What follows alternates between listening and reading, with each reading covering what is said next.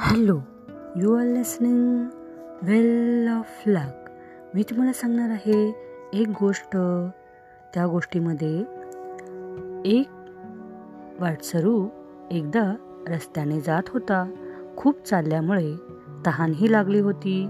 जवळच त्याला नदी दिसली. नदीचं थंडगार पाणी पिऊन तो झाडाखाली विश्रांती घेत बसला असताना त्याच्या मनात एक विचार आला की नदीचं पाणी किती छान आहे.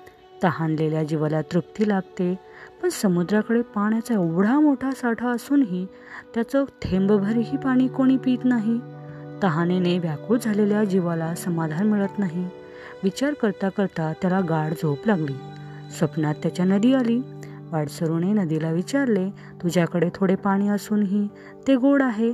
सर्वांची तहान भागवते पण समुद्राकडे पाण्याचा प्रचंड साठा असूनही त्याचे पाणी खारट का नदी म्हणाली मला थांबायला वेळ नाही. हा प्रश्न तू समुद्राला जाऊन विचार वाडसरू समुद्राकडे गेला. समुद्रालाही त्याने हा प्रश्न विचारला. समुद्र म्हणाला नदीचा स्वभाव देण्याचा आहे. वर्षानुवर्षे ती कोणताही भेदभाव न करता पाणी देत असते. सेवेचा भाव तिच्या ठासून भरला आहे. म्हणून नदीचे पाणी गोड आहे.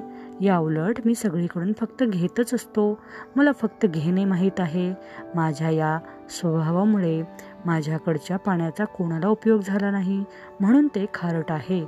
एवढ्याच झाडावरून एक फळ टपकन खाली पडले. वाडसरूला जाग आली. त्याने ते फळ हातात घेतले. चाखून पाहिले. ते गोड लागले.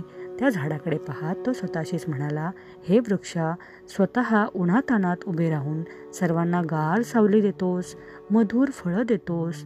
तुझ्या सेवेचा महिमा मोठा आहे. परोपकारासाठीच वृक्ष बहरतात परोपकारासाठीच नद्या वाहतात. म्हणून त्यांच्या आश्रयाला लोक येतात.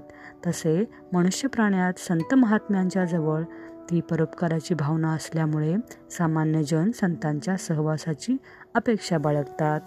Okay thank you